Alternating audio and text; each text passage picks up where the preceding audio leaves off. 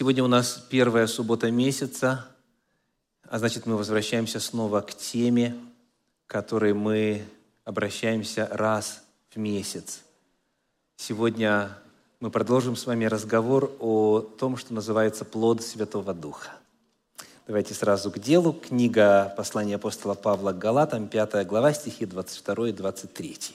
Галатам, 5 глава, стихи 22 и 23. Написано – Плод же Духа – любовь, радость, мир, долготерпение, благость, милосердие, вера, кротость, воздержание. На таковых нет закона. Сегодня у нас третья проповедь в этом цикле, посвященном исследованию плода Святого Духа. Первая проповедь была обзорная, она была посвящена исследованию этого явления в целом, в принципе. И вот а, в минувшей проповеди мы с вами остановились для того, чтобы осмыслить хотя бы в общих чертах, что значит плод же Духа – любовь. О какой любви идет речь, как она реализуется в опыте человека, верующего, где брать силу, чтобы любить и так далее. И сегодня наша тема «Плод Духа», двоеточие «Радость». Радость.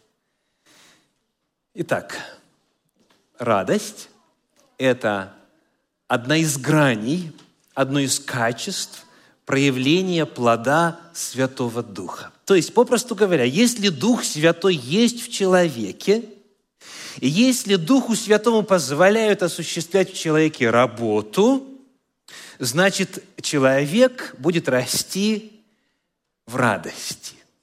Понятие плода предполагает, что необходимы соответствующие условия, почва, необходимы микроэлементы, которые в ней есть, необходимо действие солнечного света, необходима влага, и вот наличие всех необходимых условий приводит к тому, что плод естественным образом растет.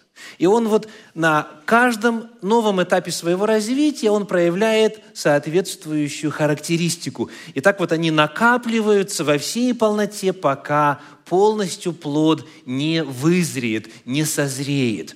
И вот сегодня мы говорим о такой характеристике плода Духа, как радость. Давайте вначале удостоверимся в том, что подлинно Дух Святой и радость неотделимы. Что радость является признаком того, что в человеке живет и работает Дух Святой.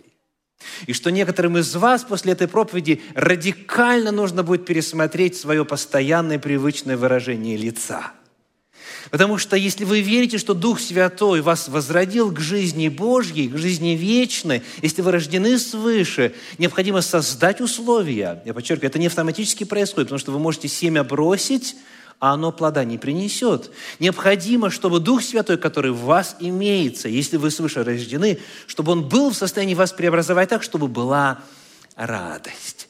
Итак, посмотрим на несколько отрывочков. Послание к римлянам, 14 глава, 17 стих – говорит следующий. Римлянам 14 глава, стих 17. «Ибо Царствие Божье не пища и питье, но праведность и мир и радость во Святом Духе». Скажите, чем этот отрывочек для нас значим? Он не только говорит о радости. Какая главная тема этого отрывка? Как бы вы определили? О чем он, по большому счету? О Царствии Божьем, о природе Божьего Царствия. Согласны? Говорится о том, что Царствие Божье – это не вот это, но вот это. Царствие Божье – это не пища и питье. То есть не в этом смысл Царствия Божия – но праведность и мир и радость во Святом Духе. Здесь дано определение Царствия Божьего, сути Царствия Божьего, природы Царствия Божьего, основы Царствия Божьего. И вот одно из измерений – это радость.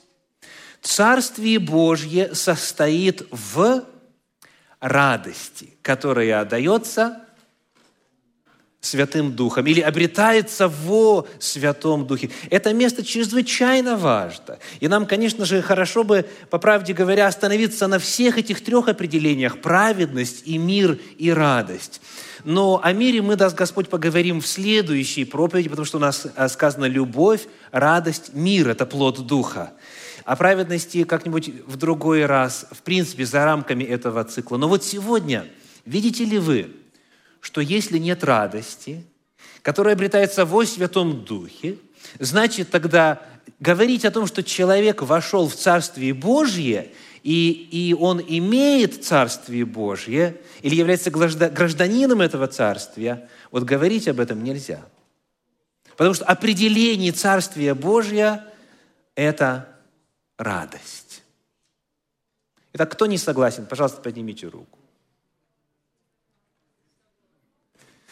Ну, конечно, вопрос провокационный. Да, кто будет не соглашаться? Но вот я вижу, вот есть у нас э, полтора человека в зале, у кого пока еще вот это осознание не сформировалось в голове, что оказывается Царствие Божье – это вам не только 10 заповедей, да, жертва Иисуса Христа и так далее, и так далее, и так далее. Это оказывается что? Радость. Можете вслух сказать, Царствие Божье – это радость. Аллилуйя!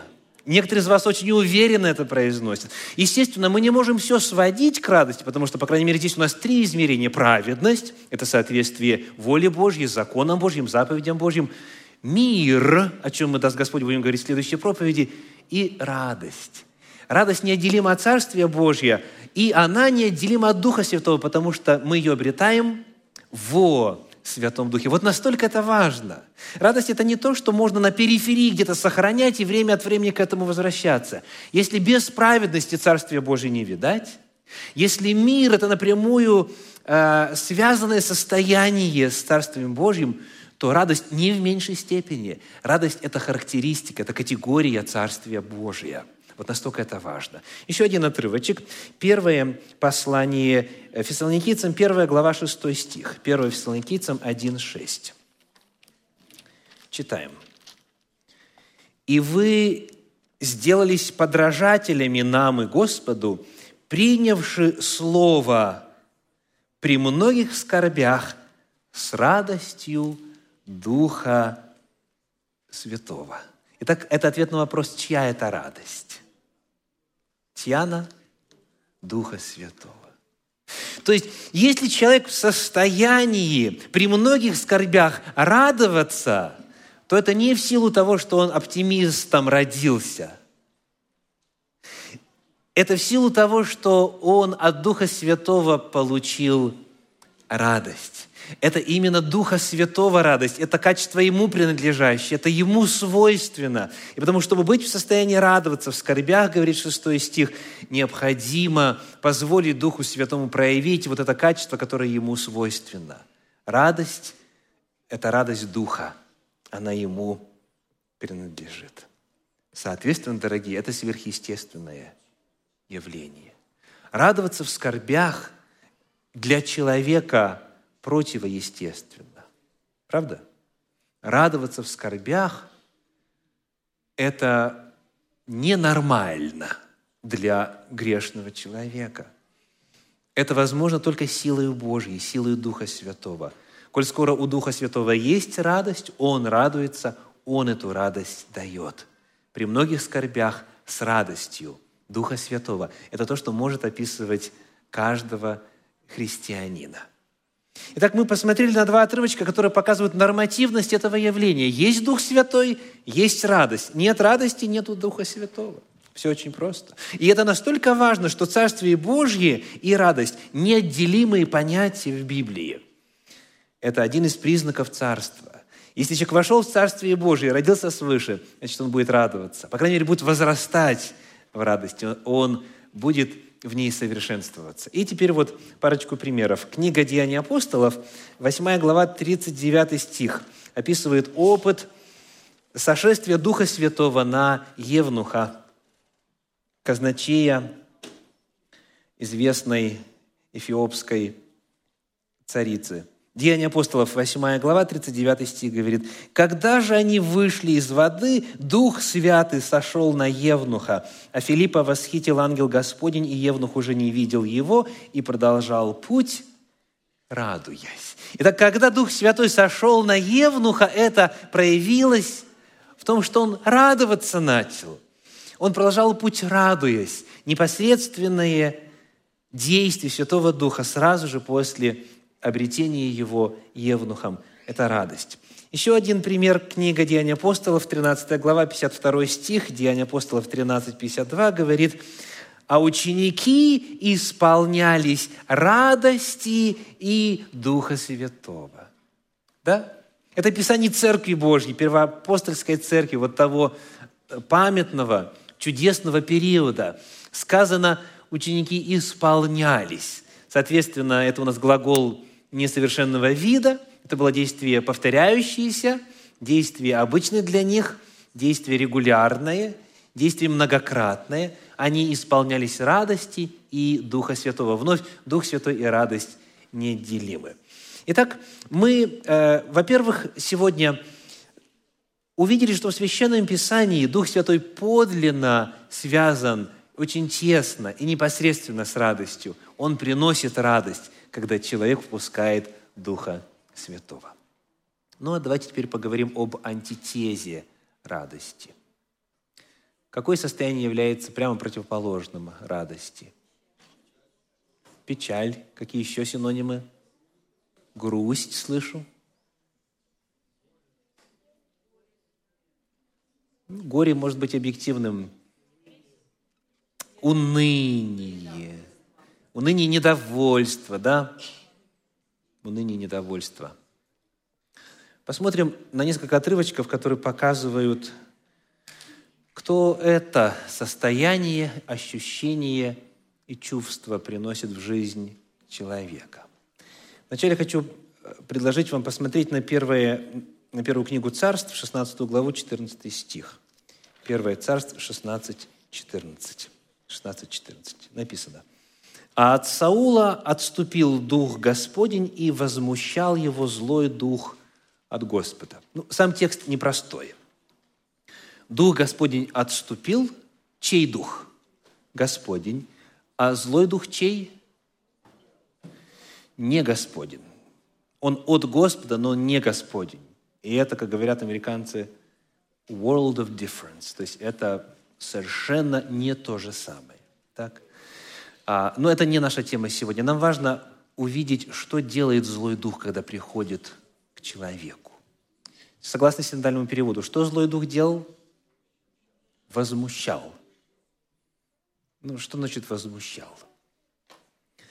В оригинале используется древнееврейский глагол «баат», который, согласно лексикону Brown Driver Briggs, означает «баат» – нападать, поражать, вводить в дрожь, пугать, ужасать. То есть, когда злой дух находил на Саула, он вот погружался в это состояние ужаса, испуга, дрожи и так далее. Вот что приносит злой дух, нечистый дух, бесовский дух, демон – Злой дух приносит состояние прямо противоположное состоянию радости. То есть вот эти состояния, которые здесь описаны, это именно антонимы, это антитеза радости. Радость приносит кто? Дух Божий, Дух Святой. Когда Дух зла приходит, он приносит печаль, уныние, испуг и ужас. Еще один отрывочек – Книга пророка Исаия, 61 глава, первые три стиха. Известный отрывок, 61 глава, первые три стиха. «Дух Господа Бога на мне, ибо Господь помазал меня благовествовать нищим, послал меня исцелять сокрушенных сердцем». Давайте сделаем паузу. Кто это делает? Дух Святой. Итак, что делает Дух Святой? Он благовествует, то есть благую, добрую весть возвещает, так? Он что делает далее? Исцеляет сокрушенных сердцем. проповедовать пленным освобождение и узникам открытие темницы. Он выводит на свободу, он из темницы освобождает. Проповедовать лето Господне благоприятное и день мщения Бога нашего, утешить всех сетующих – возвестить сетующим на Сионе, что им вместо пепла дастся украшение, вместо плача, елей радости, вместо унылого духа славная одежда, и назовут их сильными правдою, насаждением Господа во славу Его. Я хочу обратить ваше внимание, дорогие, на противопоставление двух духов. Есть два духа у нас а, описаны. Так, первый какой дух? Чей дух? Первый стих. Дух Господа Бога, Божий Дух, Святой Дух. Он приносит благовестие, Он исцеляет сокрушенных, Он дает радость, Он избавляет от сетования, Он э, дает славную одежду и так далее. Он силу дает. Но есть другой дух. Как он здесь назван у нас? Третий стих. Унылый дух. Ну, как вы это дело понимаете? Есть те, кто полагает, что речь идет здесь о настроении. То есть унылый дух, в смысле унылое настроение. Но в тексте противопоставление. Если Дух Господень – это не настроение, это конкретная личность, и она вытесняет и смотрите, вместо этого вот это, вместо этого вот это. Есть действие Духа Божия с одной стороны, а с другой стороны действие какого духа? Унылого духа. Ну, скажу вам, не в том смысле, что у него плохое настроение. Вот как это переводится в современном переводе «живой поток». Одеяние хвалы вместо духа уныния. Духа уныния. И а, если мы посмотрим с вами разные англоязычные переводы, то а, а, вот мы найдем такие термины, как spirit of despair, то есть дух отчаяния, вот, а, дух подавленности и так далее. Сравнивается дух Божий и дух дьявола. И именно когда Господь Иисус Христос совершал служение освобождения, когда Он говорил, если я Духом Божьим изгоняю бесов, значит, достигло до вас Царствие Божье. Именно вот это служение Духа Святого в лице Иисуса Христа было исполнением пророчества 61 главы. То есть Он от бесов освобождал. Он из темницы духовной, дьявольской, бесовской, демонической освобождал. И когда человек обретал свободу, то тогда дух уныния – более не мог управлять человеком. Итак, еще один отрывочек, который показывает, что если Дух Святой приносит, ну, условно говоря, или так вот обобщая говоря, позитив, позитивизм в жизнь человека, радость, в первую очередь, освобождение, благую весть, а, дальше сказано украшение, и вот все иные позитивные для человека ощущения и чувства – то дух зла, дух дьявола приносит, наоборот, уныние, подавленность, скорбь и так далее. Еще один отрывочек. 2 а, Тимофею, 1 глава, 7 стих, который показывает, что идет постоянная борьба между Духом Божьим и Духом зла. 2 а, Тимофею 1,7 написано, «Ибо дал нам Бог духа не боязни, но силы и любви и целомудрия. Снова противопоставление. Значит, когда сказано «Бог дал нам духа», какого духа Бог дал нам? Но о каком духе идет речь? О Святом Духе. Правильно? Дух Святой, которого Бог дал нам – в акте рождения свыше, Дух Святой, который поселился в нас и принес с собой и Отца, и Сына, по словам Спасителя, вот этот Дух, он противоположен другому Духу. И как он здесь называется? Дух боязни. То есть Бог дал нам не этого Духа, а этого Духа. И вновь вы видите, что если один Дух, Дух Святой – Дух силы, любви и целомудрия – это личность, это конкретное существо, то по противопоставлению, по антитезе, дух боязни это, – это вновь не настроение, а это дух, это бес. Это бес, приносящий уныние, в данном случае боязнь. Этот термин переводится так, в переводе Стерна – робость, дух, без, который вселяет в человека робость. Далее в переводе РБО, Российское библейское общество, современный перевод, «Ведь Бог дал нам не дух трусости». То есть трусость, вот эта вот скованность, да, боязнь, зажатость и так далее. Для тех из вас, дорогие, кто хотел бы этот вопрос подробнее изучить, рекомендую проповедь из цикла «Изгнание бесов». Проповедь называется «Как тебе имя?» Как тебе имя. А, мы там подробно останавливаемся на, на именах бесов, которые названы в Священном Писании. Ну, в частности, например, для иллюстрации сказано «Дух немой и глухой, выйди из него». Что имеется в виду? Это не значит, что настроение у человека было немое и глухое. Это не значит, что у него просто такое было состояние. Библия говорит, и также это не значит, что сам бес был глухой, потому что он не мог бы услышать повеление Иисуса. Это означает, что бес, приносящий немоту и глухоту. То есть вот бес немощи – это бес, или дух немощи – это бес, приносящий немощь. Дух уныния – это дух, приносящий уныние. Дух боязни – это дух, приносящий боязнь в жизнь человека. То есть мы находим, что в Священном Писании постоянно описана борьба между Духом Божьим, который созидает, возвышает, поднимает и дает радость человеку, и Дух зла, который ввергает в уныние, который ужас наводит, дрожь, страх, отчаяние, подавленность, безысходность. Я сейчас, дорогие, не говорю о клинических состояниях. Я не говорю о диагнозах в области, в области психиатрии и так далее. Я говорю о состоянии, при, которой, при котором человек, так сказать, независимый в данном случае уже от лекарств и так далее, у кого не, вот хим, не химический дисбаланс и прочее, а вот человек, так сказать, обыденный, человек средний, человек нормальный, подвергается со стороны духовного мира двум полярным воздействиям. И потому, что с настроением человека можно судить, кто в данный момент преобладает. Это очень серьезный вопрос. Это очень серьезный вопрос. Есть дух радости, дух святой, а есть дух уныния, дух дьявола. И постоянно идет борьба. Уныние и страх – от дьявола.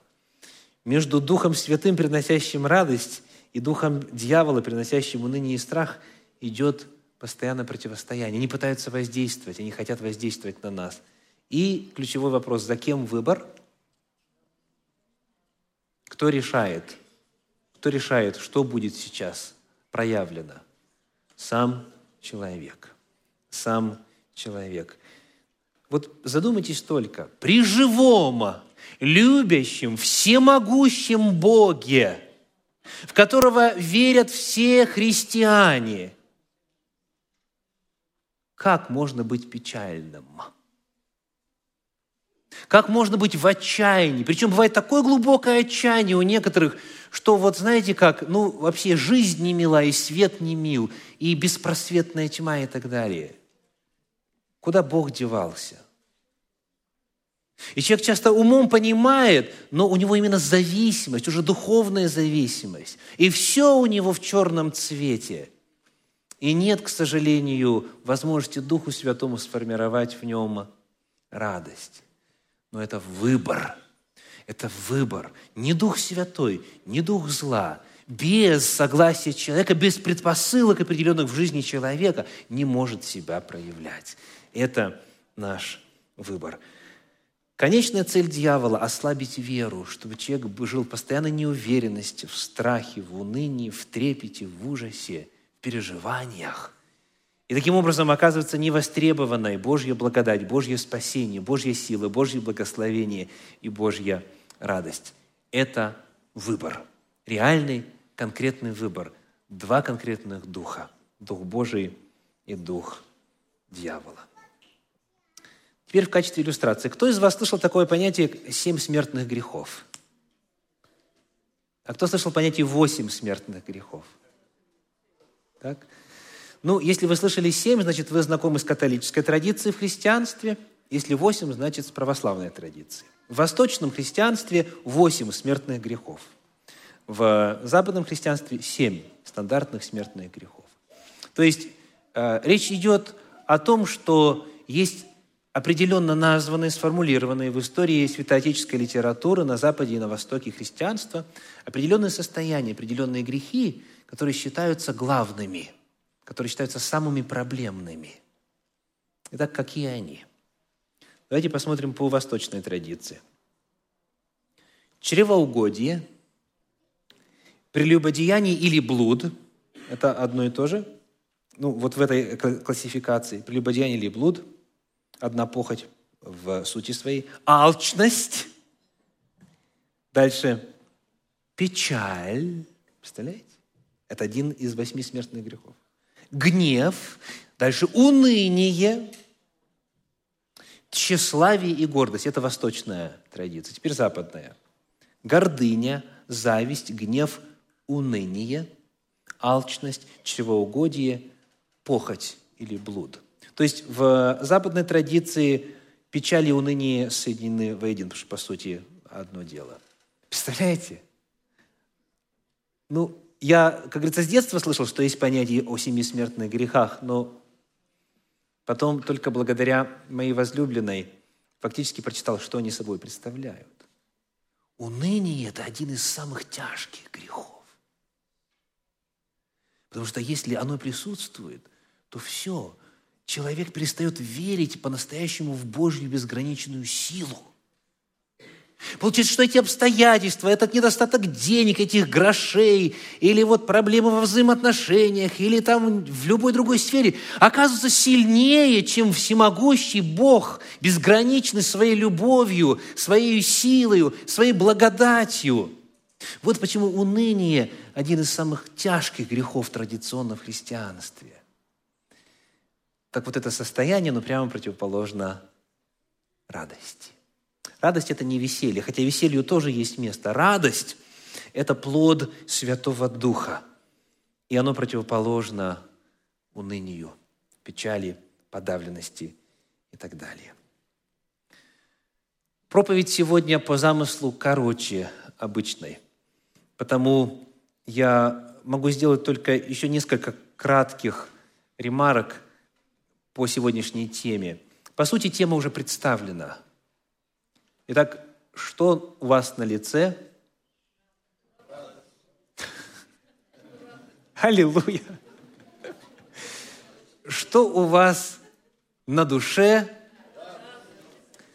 Вот в словах, в поступках.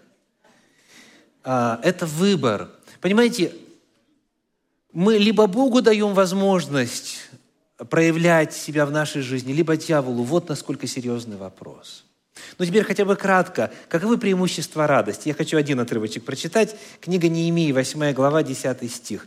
Неемии 8, 10 говорит, «И сказал им, пойдите, ешьте тучное и пейте сладкое, и посылайте части тем, у кого ничего не приготовлено, потому что день сей свят Господу нашему. И не печальтесь, потому что радость пред Господом тире подкрепление для вас». Так, радость, в чем ее польза, в чем ее преимущество? Хотя бы вот один стих. Их, конечно, гораздо больше. Радость пред Господом подкрепление для вас. Давайте посмотрим на англоязычную версию, да? For the joy of the Lord is your strength. То есть ваша сила, радость Господа – это ваша сила, когда человек радуется, потому что позволяет Духу Святому его радовать или вот укоренять эту радость, проявлять ее, возрастать в ней. Это дает ему силу, силу в духовном отношении, силу для победы, силу для того, чтобы служить. Вот как э, современные переводы. Перевод Российского библейского общества говорит, «Пусть радость пред Господом придает вам силы». Или же перевод Кулакова в сноске буквально говорит, «Ибо в радости Господней тире сила ваша». Так вот, человек э, бывает говорит, ну я потому не радостен, что уже, ну, знаете, работал сегодня целый день, да, вот, или у меня И, вот, и это была проблема, нужно было вопрос решать там, не знаю, с детьми, они меня вымотали, там, или с соседями. То есть он приводит ряд причин, которые его лишили силы, и в конце дня он говорит, чему тут радоваться? Уже и, и силы радоваться нет. Кстати, Библия а, разворачивает этот вопрос в прямо противоположный ракурс и говорит о том, что если ты начинаешь радоваться, то это тебе дает силу. Потому радуйтесь, радуйтесь, радость пред Господом, когда человек принимает решение радоваться. Вот что называется на пустом месте, а по-другому никак, потому что это заповедь. Это не вопрос опций, это повеление. Радуйтесь. И в Библии таких повелений много. И мы сегодня к одному из них еще вернемся. Радуйтесь. Радуйтесь, радуйтесь, говорит Священное Писание. То есть, если Бог к чему-то призывает, значит, Он дал нам необходимые ресурсы для того, чтобы это осуществить. И когда человек принимает решение радоваться, потому что у него есть для этого все предпосылки, Дух Святой постоянно его к этому побуждает. И если человек этому побуждению дает раскрыться и создает условия, где Дух Святой начинает взращивать радость, то вот а, преимуществом радости является то, что он обретает силу. Радость пред Господом – подкрепление для вас, сила ваша. Ну и последнее. Эта радость никоим образом не зависит от обстоятельств. Она вообще с обстоятельствами не связана. Ну, хотя бы несколько отрывочков кратко упомянем. 2 Коринфянам 7 глава стихи с 4 по 7. 2 Коринфянам 7 глава стихи с 4 по 7 говорят – я много надеюсь на вас, много хвалюсь вами, я исполнен утешением, преизобилую радостью при всей скорби нашей. Представляете? То есть вот это, ну, как говорят специалисты, это оксиморон, это несоизмеримые, несовместимые понятия. Давайте еще раз. Он, сказано, исполнен, да, наполнен доверху, он исполнен утешением и преизобилует. То есть него переливается что? Радость. А на самом деле в каком состоянии он находится? В скорби. Вот что делает Святой Дух. Это сверхъестественное дело. Это сверхъестественное дело. Дальше он говорит, «Ибо когда пришли мы в Македонию, плоть наша не имела никакого покоя, но мы были стеснены отовсюду. От вне нападения, внутри страхи. То есть он правдиво рассказывает, что на самом деле естественным путем он чувствует. Итак, что чувствует он? Страх. Да, это, это реальная угроза, и, соответственно, у него выбор или сейчас податься страху, потому что от вне нападения, потому что скорби, реальные, конкретные преследования и так далее, противление Господу. И, и вот выбор, либо в этом пребывать, этому отдаться, этому поддаться, а, проиграть битву, либо вот сделать то, что он делает. Он говорит, я преизобилую радость.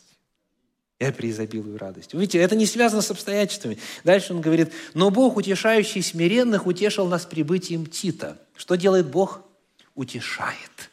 Дух Святой радует. Прибытием Тита, и не только прибытием его, но и утешением, которым он утешался о вас – пересказывая нам о вашем усердии, о вашем плаче, о вашей ревности по мне, так что я еще более обрадовался. Ну, вообще удивительно. И так радоваться нечему, еще дополнительные проблемы, и вот э, теперь он еще больше радуется. То есть, смотрите, что делает апостол Павел? Он ищет поводы для радости. Видите? Он ищет поводы для радости – он говорит, хорошо, у меня не ладно, зато у них все хорошо. Он говорит, он о вас, Тит о вас рассказал, о вашем усердии, о вашем плаче, о вашей ревности по мне. И что я делаю? Я на них концентрируюсь, и я радуюсь. Если здесь не все в порядке, но в другой-то сфере у вас все в порядке – или, по крайней мере, почти все хорошо, да? И человек может концентрироваться либо вот на этом, и таким образом еще больше и больше того беса, уныния и так далее в себя впускать и давать право действовать.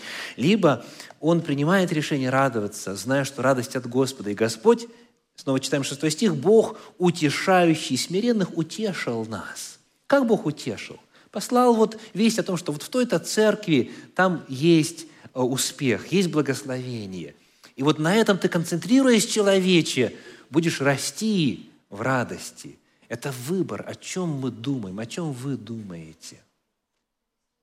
либо Божий Дух, либо дьявольский Дух тогда будет формировать ваше мировоззрение. Это, дорогие, очень серьезный вопрос. Еще один отрывочек, показывающий, что радость никак не связана с обстоятельствами. 2 Коринфянам 8 глава, первые два стиха. 2 Коринфянам 8 глава, первые два стиха. «Уведомляем вас, братья, о благодати Божией, данной церквам македонским». Итак, что им было дано? Дано благодать. О благодати Божьей, данной церквам македонским. Что, ибо они среди великого испытания скорбями преизобилуют радость. Представляете? Великие испытания скорбями, они преизобилуют радостью, и глубокая нищета их преизбыточествует в богатстве их радушия. То есть и денег нет, и преследования, они радуются. Это плод Святого Духа. Эта радость не связана с обстоятельствами. Евреям 10 глава 34 стих, Евреям 10, 34. «Ибо вы и моим узом сострадали, и расхищение имения вашего приняли с радостью». Вообще нечто невообразимое творится, правда? «И моим узом сострадали, – пишет апостол, – и расхищение имения вашего приняли с радостью». И вот причина, зная, что есть у вас на небесах имущество лучшее и неприходящее – то есть, по крайней мере, если уж здесь вообще все плохо, то мы помним, что наша Родина на небесах. Художник и строитель города, который приготовлен Господом, сам Бог. Там золотой город Иерусалим построен так, что, как а, однажды я прочитал здесь, в Белловью, проезжая мимо нашей сестринской церкви англоязычной, «In heaven gold is pavement, not payment». На небе золото – это дорожное покрытие, а не форма или способ оплаты. То есть вот этот вот город, где там столько имущества, столько этих вот драгоценных камней, жемчужин и так далее, такое наследство для нас приготовлено, что даже если тут потеряешь, это не проблема. Это вообще не проблема. То есть вновь Библия чему нас учит? Когда ты знаешь о небесном имуществе, в данном случае, о, о Царстве Божьем, обо всем, что Господь нам приготовил, то это все дает силы, и возможность радоваться уже здесь, несмотря на обстоятельства. Итак, наша тема сегодня – плод Духа, двоеточие, радость. Я завершаю призывом послание филиппийцам, 4 глава, 4 стих, коротенький стих, филиппийцам 4.4, говорит,